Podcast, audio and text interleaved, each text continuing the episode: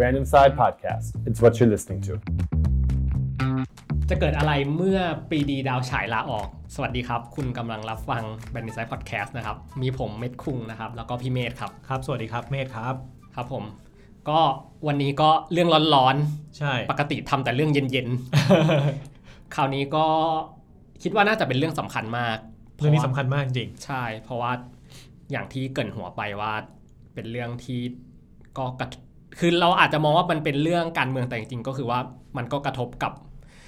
ปากท้องเราจริงๆ เพราะว่านโยบายต่างๆของรัฐบาลก็คือต้องผ่านส่วนใหญ่ก็คือผ่านทางกระทรวงการคลัง ซึ่งถ้าสงสัยก็คือไปฟังพอดแคสต์ตอนเก่าๆได้ว่า นโยบายการเงินการการคลังอะไรแบบเนี้ย สำคัญยังไง ใช่ ทีทีนี้เอ่อโอเค เราเราเหมือนกับ แต่อย่างที่เรื่องที่เราบอกเรื่องก็คือเรารู้ว่าปรีดีดาวฉาย ซึ่งเป็นรัฐมนตรีว่าการกระทรวงการคลัง คนล่าสุด ใช่ ลาออกซะแล้ว ใช่ไวมาก อ่าเออผมเห็นข้อมูลในในอินเทอร์เน็ต ครับ รู้สึกว่าลาออกเร็วที่สุดเป็นคนที่ลำดับที่ อู้ 6 คือไม่ใช่ไม่ใช่เร็วที่สุด อืม แต่ถ้าเรียงอ่ะมันเคยมีคนที่สั้นกว่านี้ อ่ะฮะ ไล่ๆมาเนี่ยคุณปรีดีดาวฉายเนี่ยเป็นอันดับที่หกนะ อ๋อ ตอนแรก ตอนแรกคิดว่าแบบน่าจะไวยอันดับต้น ๆ เลย อ่าแต่ว่าก่อนจะไปเอ่อเรื่องของคุณปรีดีเนี่ย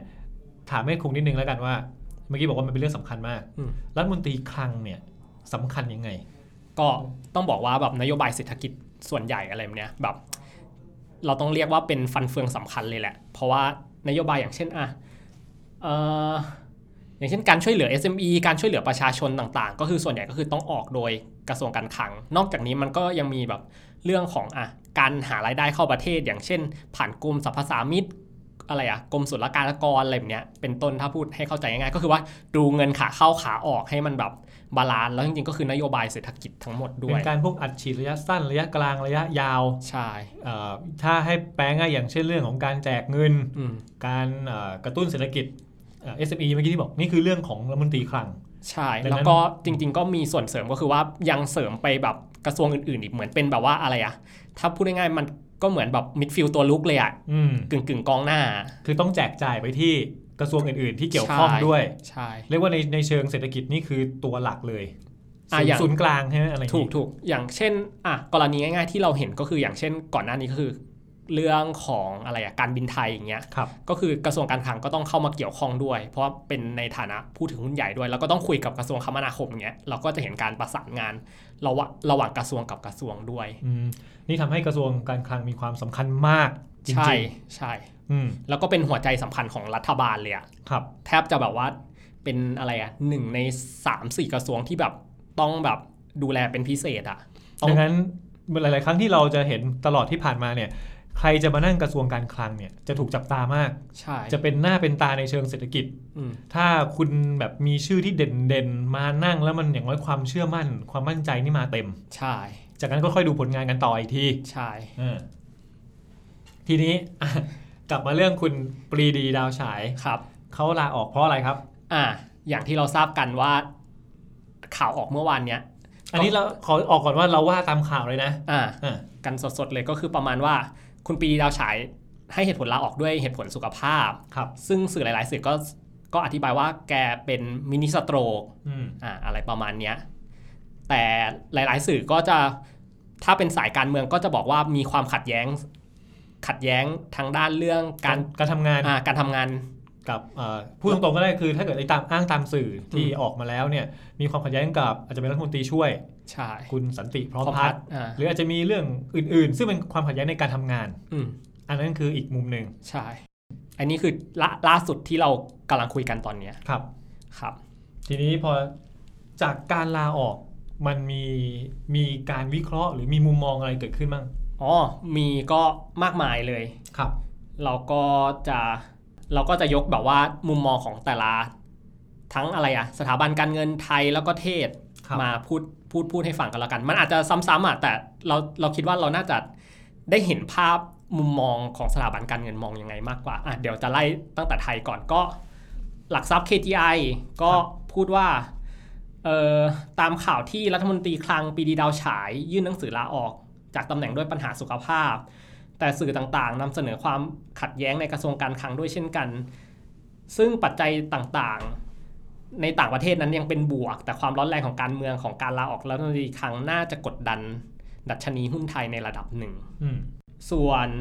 ทางด้านของบริษัทหลักทรัพย์ฟินันเซีย มองว่าปัจจัยกดดันของหุ้นไทยตอนนี้ก็คือ เรื่องของเสถียรภาพของรัฐบาลหลังคุณปรีดีดาวฉายลาออก ท่ามกลางวิกฤตก็คือว่าอย่างที่เรารู้กันก็คือเรื่องวิกฤตของโควิด -19 ที่กระทบต่อเศรษฐกิจมากมาย ก็คือต้องการแรงขับเคลื่อนจากนโยบายการกระตุ้นเศรษฐกิจของภาครัฐ โดยต้องติดตามว่าใครจะเข้ามาตำแหน่งนี้แทน หลังจากที่ลาออกไป 1 เดือนก็คือมันเป็นคือลาออกไวมากอะ่ะ ก็คือฟินันเซียมองว่าการลาออกครั้งเนี้ยคือจริง ๆ ก่อนหน้าเนี้ยคือรัฐบาลอะ่ะต้องการเสถียรภาพจากรัฐมนตรีการคลังที่แบบต้องการทำงานที่อย่างต่อเนื่อง อืม ให้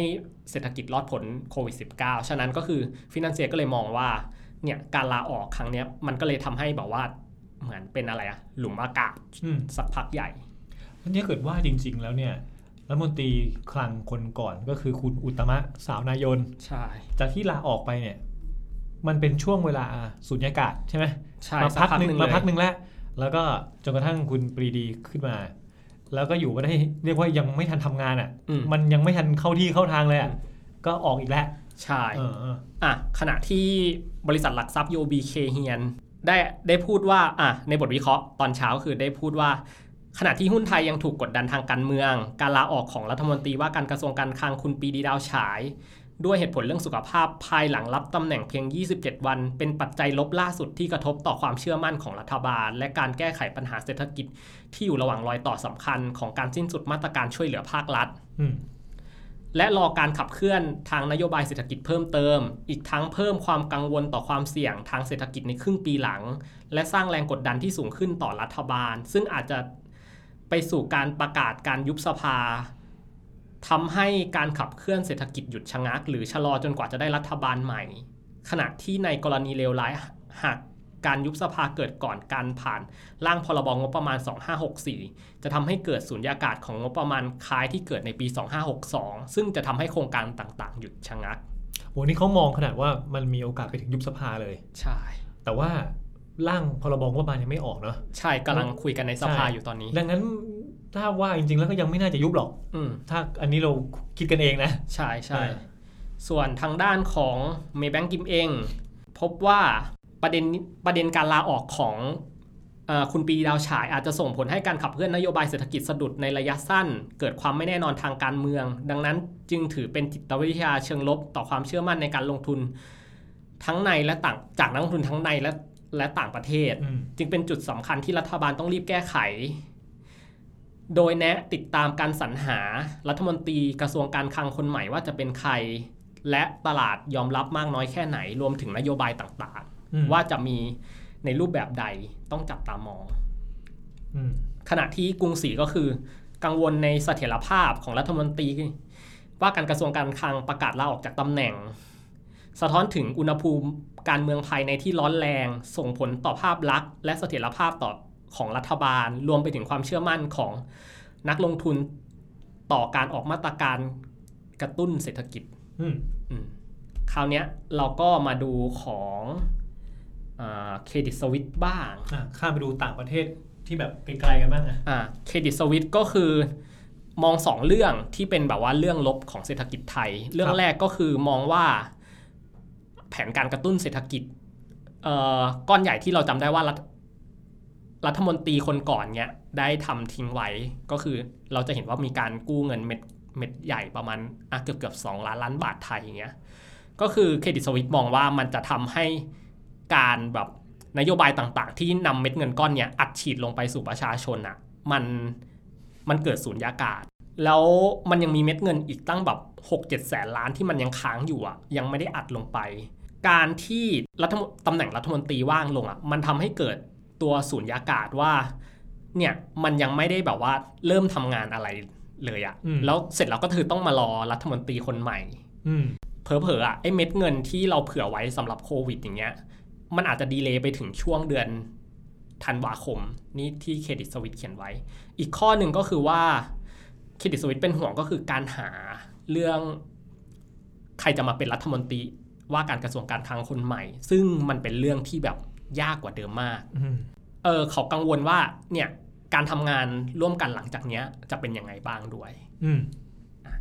นี่เครดิตสวิตไปแล้ว แล้วก็ ING จากสวิตเซอร์แลนด์ ก็คือว่ารัฐมนตรีปรีดีดาวฉายทำงานไม่ถึง 1 เดือน แล้วก็ตัดสินใจลาออกก็คือว่าทำให้มองว่าแบบเศรษฐกิจไทยอ่ะอยู่ในความแบบแบบน่ากังวลอ่ะว่ามันจะเป็นยังไงต่อไป อยู่ในความไม่แน่นอนอย่างยิ่ง ใช่ใช่ คือมันเห็นแล้วว่าก่อนหน้านี้ทีมของดรสมคิดอะที่ลาออกแบบก็ออกไปแล้วช่วงหนึ่งแล้วก็ได้คุณปรีดีมาอย่างเงี้ย คือมันจะเห็นว่าความต่อเนื่อง ความต่อเนื่องที่ผ่านมา มัน มันสะดุดปะ อืมมันสะดุดมาก แล้วตอนนี้ ใช่ ก็สะดุดต่อ ใช่ใช่แล้วแถมแบบเออ ING ยังมองอีกเรื่องหนึ่งก็คือว่ามันยังมีแรงกดดันมาจากเอ่อการชุมนุมขับไล่รัฐบาลของนักศึกษาอีก อืม ยิ่งเป็นแรงกดดันแล้วแบบจริง ๆ จริง ๆ มันก็มีเรื่องเศรษฐกิจอย่างเงี้ยที่ทำทำให้แบบประชาชนยังแบบเออเนี่ย จะว่าไม่พอใจ เออไม่พอใจด้วยอะไรแบบ คือ เนี้ ปัญ ย หาเศรษฐกิจมันเป็นปัญหาใหญ่ คือตอนเนี้ยแม้จะบอกว่ารัฐบาลควบคุมโควิดได้ประมาณหนึ่ง ใช่ ค่อนข้างดีอ่ะ อืม ยอมรับว่าค่อนควบคุมได้ค่อนข้างดี แต่แต่พอเศรษฐกิจมันไม่ดีอ่ะ ใช่ แล้วมันไม่มีทีท่าว่าจะดีขึ้นด้วยเนี่ยมันก็มันก็พูดยาก ใช่มันก็มันก็เป็นแรงแรงกดดันแล้ว ING ยังมองว่า ไอ้ไอ้เรื่องดังกล่าวอะเรื่องคุณปรีดีดาวฉายลาออกแล้วแถมยังมีเรื่องของการชุมนุมขับไล่รัฐบาลเนี่ย ก็เลยมองว่าเนี่ยหุ้นไทยกับค่าเงินบาทของไทยอะตกอยู่ในแรงกดดันทันที อืม แล้วก็ในช่วงที่ผ่านมาค่าเงินบาทของไทยอะแบบค่อนข้างถือว่าไม่ค่อยโอเคเท่าไหร่ค่อนข้างอ่อนค่าอย่างมากด้วยในช่วงนี่คือทั้งหมดจากสถาบันการเงินไทยแล้วก็ต่างประเทศ อืมดูสรุปรวมๆแล้วก็คือน่าจะพูดได้ว่าเขากังวลว่ามันน่าจะส่งผลลบแหละ อืม ต่อทั้งเศรษฐกิจไทย ต่อทั้งเสถียรภาพของรัฐบาล อืม แล้วก็ยังมองอีกว่าจะหาคนใหม่นี่จะเป็นใครน่าจะยาก ใช่ อืมทีนี้ยังไง เรามาลองวิเคราะห์กันดูไหม อืม ว่าจากการลาออกของคุณปรีดาวฉาย อืม เมฆคุงมองว่าไงบ้างครับ ก็ข้อแรกก็คือความต่อเนื่องอย่างที่สถาบันการเงินไทยแล้วก็ต่างประเทศพูดกันมาสักพักหนึ่งแล้วก็คือ เราเปลี่ยนรัฐมนตรีว่าการกระทรวงการคลังค่อนข้าง ในช่วงปีเนี้ยเราเปลี่ยนไปแล้วสองรอบ อืม อ่าถ้าถ้าคุณอุตตมะด้วยแล้วก็คุณปรีดีดาวฉายด้วย แล้วคุณปรีดีอยู่แป๊บหนึ่งเอ่อณวันเนี้ยเรายังไม่รู้ว่าจะเป็นใคร ครับ แต่ก็คือว่ามันต้องทิ้งไปสักระยะหนึ่งแหละ ถ้าไวสุดก็คือเนี่ยเราอัดวันเนี้ยอาจจะได้แบบสักวันพรุ่งนี้พรุ่งนี้หรือว่าแบบว่าภายในอาทิตย์หรือ 2 อาทิตย์นี้ก็ได้ คือเดาเดาเอานะว่าการลาออกของคุณปรีดีเนี่ย อืม น่าจะเป็นเรื่องที่ค่อนข้างกระทันหัน มาก คือไม่ได้บอกกันก่อนล่วงหน้า คือเหมือนปึ๊บปั๊บแล้วออกเลยอะ ๆ ใช่ จะหาคนมาแทนเนี่ย คือยังไงอะสักอาทิตย์สองอาทิตย์นี้ยังว่าเร็วแล้วนะ เร็วมากเร็วมาก อาจจะไม่ได้ก็ได้อ เพราะว่าอย่างอ่ะก่อนหน้านี้เราตอนที่คุณอุตตมะลาออกใช่ ครั ป่ะ บ เราได้ยินข่าวคุณปรีดาวฉายแบบว่าเป็นแคนดิเดตนี่น่าจะประมาณสักสองสามอาทิตย์ได้ อืม ที่แบบเป็นข่าวลือกัน ครับ ในในแวดวงการเมืองอย่างเงี้ยว่าแบบเนี่ยเราก็อะไรอะสักพักหนึ่งเราก็เห็นคุณปรีดีดาวฉายลาออกจาก จาก กรรมการผู้จัดการ อ่า เคแบง ใช่ใช่ใช่ใช่ก็ก็เลยกลายเป็นว่าแบบค่อนข้างชัวร์แต่ตอนเนี้ยอย่างที่บอกกันก็คือว่าเออมันเป็นศูนยากาศแน่นอน เป็นไปได้ สักพัก ว่า ใหญ่ พลังประชารัฐหรือแม้แต่พลเอ่อคุณประยุทธ์เนี่ย อืม อาจจะยังไม่ได้ทาบทามใครไว้เลยก็ได้ คือมันยังว่างๆอยู่อะยังคิดอยู่ว่าจะเป็นใครดี ใช่ นั่นแปลว่าความต่อเนื่องนี่มีปัญหาแน่นอน ใช่ แล้วก็ใครจะมาแบบว่าเออเอาจริง ๆก็คือเดือนเนี้ยครับ มันก็เป็นปลายไตรมาสสามแล้วเนอะ ครับ ก็มันก็จะขึ้นไตรมาสสี่แล้วมันก็ คือเศรษฐกิจไทยอ่ะมันมันก็ฟื้นตัวขึ้นช้าๆแหละ แต่ก็คือว่ากลายเป็นว่าการลาออกของคุณปรีดาวฉายแล้วแบบแก็บที่อะไรอ่ะแก็บที่หารัฐมนตรีอีก อืม แล้วกว่าจะได้แต่งตั้งอีกกว่าจะเข้ามาทำงานคือ มันต้องบวกไปอีกสักพักหนึ่งอ่ะ อืม แล้วกว่าจะเข้าที่เข้าทางอีก ก็คือว่ามันก็เลยกลายเป็นว่า ช่วงเนี้ย นโยบายมันจะเป็นสูญญากาศไปเลย อย่างเร็วอาจจะสักเดือนหนึ่งอะไรอย่างเงี้ย ใช่ เออแล้วแล้วอ่าแล้วไงอีก แล้วก็อ่ะอย่างที่เราพูดกันตะกี้เนี่ยก็คือพูดกันก่อนหน้าก็คือเรื่องของข้าราชการ ข้าราชการในสังกัด อ่าในกระทรวงการคลังเนี้ยก็คือเอ่อช่วงก่อนหน้าช่วงก่อนหน้าที่แบบว่าอ่ะไม่รู้ว่าใครจะเข้าเข้ามาทำงานเนี้ยมันก็อาจจะมีสุญญากาศในเรื่องระบบราชการของเราด้วยอะไรแบบเนี้ย อันนี้เป็นเรื่องที่เข้าใจได้ว่าในขณะที่หัวก็คือรัฐมนตรีไม่อยู่อะ อืม มันเป็นไปได้บางทีราชการเขาก็ยังไม่รู้ว่าจะดำเนินดำเนินตามนโยบายอะไร อืม ดำเนินการแบบนี้จะถูกใจไหมอะไรเงี้ยมันจะมีโอกาสรวมถึง เราคุยกันว่ามันอาจจะมีเรื่องของการโยกย้าย ครับ อีกครั้งหนึ่ง ใช่ ในอนาคตคืออันนี้คือเรื่องที่ไม่รู้เลย ใช่ มัน มันเป็นเรื่องที่ ที่แบบต้องตั้งคำถามเยอะมาก แล้วก็เป็นเรื่องที่เราไม่รู้อีกเยอะมากว่า ว่าใครจะเป็นรัฐมนตรีคนใหม่ อืม แต่ที่แน่ๆคือที่เราเห็นที่เราตอบข้อแรกกันก่อนก็คือว่า เราเห็นศูนย์ยากาศอีกสักพักหนึ่งแน่นอน ไม่ว่าจะสามวันเจ็ดวันหรือไปเป็นหลักหลายสองสามอาทิตย์อ่ะ หรืออาจจะเป็นเดือน ใช่ อืม ซึ่งเรายังไม่รู้เลย ครับ แล้วก็เป็นเรื่องที่ต้องตอบเลยว่าต่างชาติก็จับตามองเรื่องนี้ของเราเช่นไม่น้อยเช่นกัน ครับผม อ่าเรื่องที่ 2 ก็คือนโยบายต่างๆ ก็คือว่ามันจะมีนโยบายตัวใหม่ออกมาที่สามารถแบบว่ากระตุ้นเศรษฐกิจไทยอ่ะที่นักวิเคราะห์คาดการณ์กันหลายคนว่ามันจะมันจะอยู่ในช่วงประมาณลบ7จนถึงลบ10เปอร์เซ็นต์อย่างเงี้ยใน อืม ปีเนี้ยว่ามันจะมีมาตรการอะไรออกมาไหมที่จะเศรษฐกิจไทยจะถดถอยน้อยกว่านี้ เดี๋ยวใช้คำว่าถดถอยน้อยกว่านี้ ใช่ก็คือเราติดลบแน่นอนแหละปีนี้แต่คือจะติดลบมากติดลบน้อยอ่ะ เห็นหลาย ๆ คนก็บอกอยู่ประมาณสักสิบนะ หรือบางคนก็อาจจะแย่กว่านั้นก็อาจจะสิบสิบเอ็ดสิบสองอะไรก็ว่าไป อ่า แต่แบงก์ชาติประเมินไว้ประมาณ 8.5 อ่ะแบงค์ชาติก็ประเมินดี ๆ หน่อยแล้วกัน อ่า แต่ว่าอย่างที่เมธคุมบอกว่า นโยบายมันจะมาช่วยทำให้มันถดถอยน้อยกว่านี้ได้ไหม ใช่ อืม จะมีแบบมาตรการแบบอ่ะอุ้ม SME หรือการแบบว่าอะไรอะส่งเงินให้กับ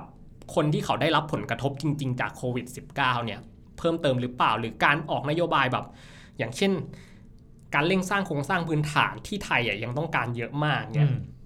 หรือแม้แต่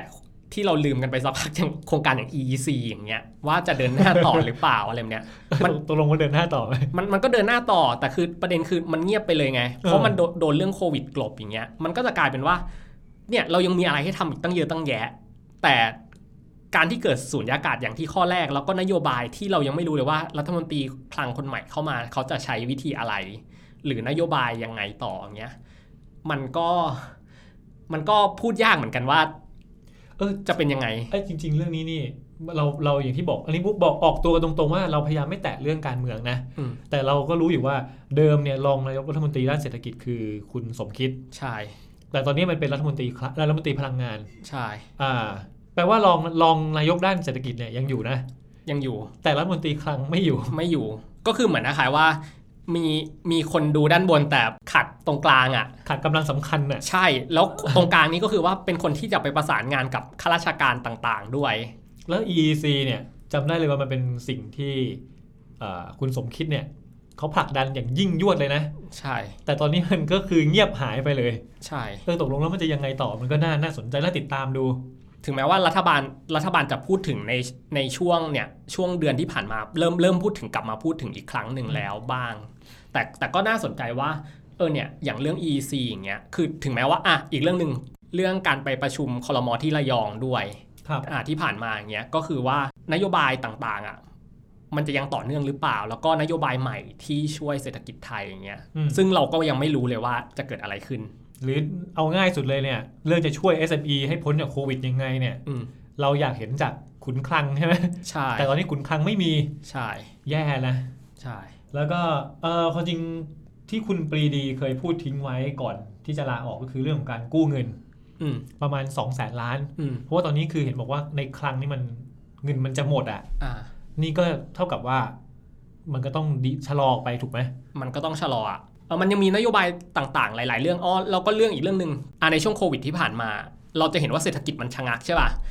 ไอ้เงินขาเข้าของเราอย่างเงี้ยรายได้ต่างๆเงี้ย เรื่องการเก็บภาษีจากด้านต่างๆ เนี่ยมันก็ลดลง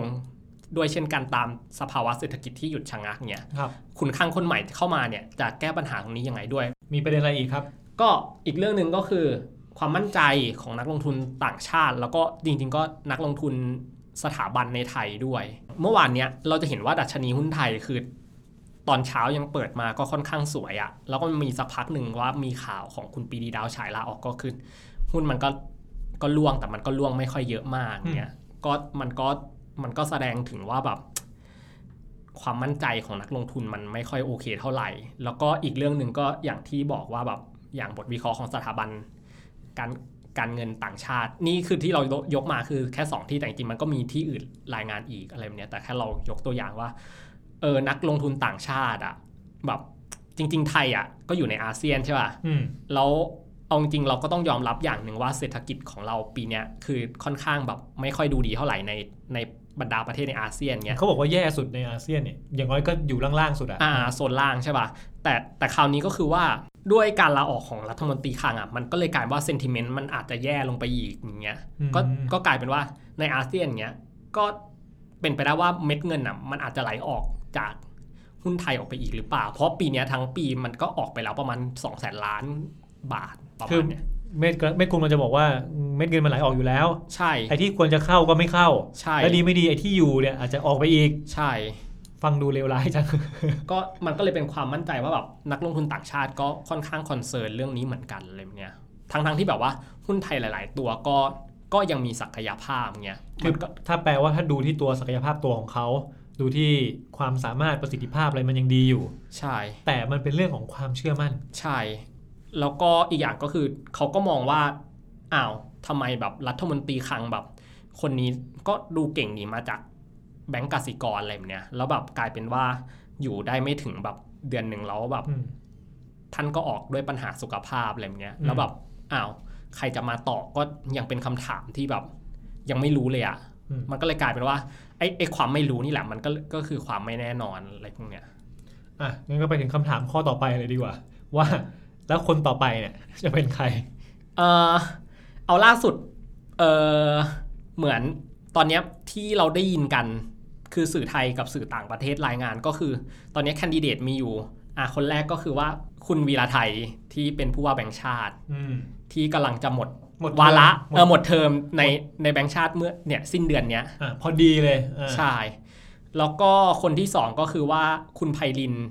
อดีตซีอของปตท ครับ อ่ะเนี่ยที่ที่แบบว่า มีชื่อโผล่ขึ้นมา ใช่ที่มีที่แบบเด่นๆเลย อืม ในวันที่เราอัดตอนเนี้ย ครับ ว่าว่าจะเป็นใคร เอาเป็นว่าไม่ว่าจะเป็นใครก็ตาม เรามาวิเคราะห์ดูไม่ได้ดูว่าเป็นใครนะ อืม แต่ดูความเป็นไปได้ที่ว่ามันจะมีอะไรยังไงบ้างอ่ะ อืมเออสำหรับคุณวีระไทยเราก็เราก็เห็นอยู่แล้วว่า ที่จะออกจากตำแหน่งผู้ว่าแบงค์ชาติ เพราะว่าเรื่องเหตุผลทางด้านครอบครัว ครับ ก็คืออยากกลับไปแบบดูแลครอบครัวเอ่อ จากเหตุผลที่ให้ไว้อะนะ ใช่ใช่ใช่ใช่ แต่ว่า ใช่ ปกติแล้วเนี่ยผู้ว่าแบงค์ชาติเขาอยู่ประมาณประมาณสองเทอมถูกไหม ใช่ แต่คุณวิทยาไทยเนี่ย เทอมเดียว นมันจบเทอมเดียวแล้วไม่ต่อ ใช่ ขอบอกว่าขอยุติเลย ใช่ อ่า ก็แล้วก็ยุติตอนช่วงนี้พอดี อืม ก็เป็นแคนดิเดตที่น่าสนใจเหมือนกัน ครับ อ่ะส่วนคนที่ 2 ก็คือ คุณไพลิน อดีตซีอปตทก็คือ คุณไพลินก็มีแบบว่าตำแหน่งในทางไอ้นี่อยู่แล้วอะในทางแบบช่วยเหลือรัฐบาล คล้ายๆคล้ายๆคุณปรีดีในในช่วงก่อนหน้านี้เช่นกัน ครับ อ่าคุณปรีดีลาออกก็มีความเป็นไปได้เช่นกัน อืม หรือไม่งั้นก็คือว่าอาจจะเป็นแบบคนในก็คือคุณสันติพร้อมพัฒน์ที่เป็นรัฐมนตรีช่วยอาจจะขึ้นมาแทนเลย อ๋อก็คือมีมองว่ามีความเป็นไปได้ที่อาจจะต้องดันขึ้นมาเลย ใช่ อืม แต่แต่ก็ต้องดูว่าท้ายที่สุดก็คือว่าเอ่อนายกรัฐมนตรีของเราจะเลือกใครขึ้นมา อ่าเอาตามกระแสอะไรเห็นมีการผลักดันว่า คุณประยุทธ์ควรจะมานั่งรัฐมนตรี อ่าใช่ใช่ใช่ล่าสุดสิบอ่าพักเล็กที่เป็นแบบพักร่วมรัฐบาลอ่ะ สิบสิบพักเล็กใช่ไหมครับ อ่าอ่า แล้วก็รวมชื่อกันว่าสนับสนุนให้ พลเอกประยุทธ์ เป็นควบรัฐมนตรีคลังอีกตำแหน่งหนึ่ง ใช่เป็นหัวหน้าเศรษฐกิจอยู่แล้ว อ่า ก็เป็นหัวหน้าต่อไปเลยประ ก็ มาณนั้น ก็ก็ดีนะมันก็ไม่ไม่แน่เหมือนกันก็อาจจะดีก็ได้อ่ะ อ่าใช่ ทีนี้ลองมองนี่ว่าระหว่างคนในคนนอกเนี่ย มันมีความเป็นไปได้ยังไงบ้าง เพราะอย่างต้องบอกว่าอย่างคุณปรีดีนี่ถือเป็นคนนอกถูกไหม ใช่ เพราะว่าอ่าตำแหน่งของรัฐมนตรีคลังเนี่ย เป็นโควต้าของ จะบอกว่าถ้าไม่ใช่คุณประยุทธ์เลือกอ่ะก็ต้องเป็นพลังประชารัฐอ่ะ ใช่ มันจะไม่สามารถหลุดไปเป็นพักร่วมอื่นๆได้นะ ใช่ เนื่องจากเป็นเป็นเป็นพักใหญ่เอยเป็นกระทรวงใหญ่ อืม ที่พลังประชารัฐต้องคุมเอง หรือคุณประยุทธ์ต้องคุมเอง อืม ดังนั้นคนนอกถ้าเป็นคนนอกก็ต้องเป็นคนพวกเนี้ยเลือก ใช่ใช่ จะไม่ใช่เป็นพรรคอื่นอ่ะ ก็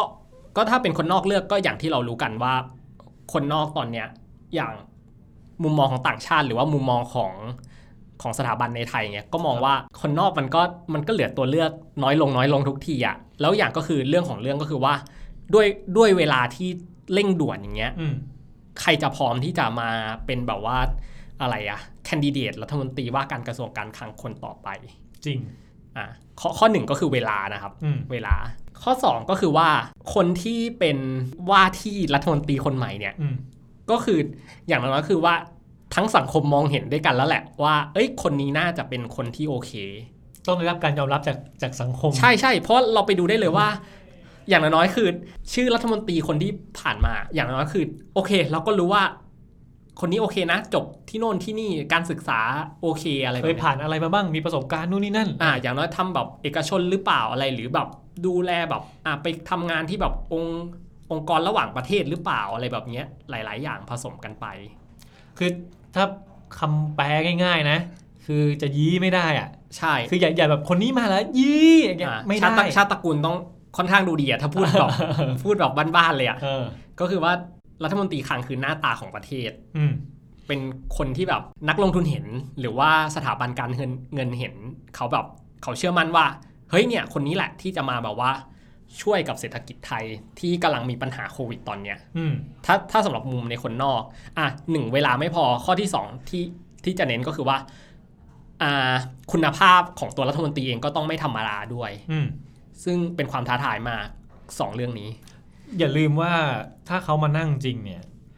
การทำงานก็สำคัญ อ่าใช่ แต่ว่าต้องประสานงานกับกับ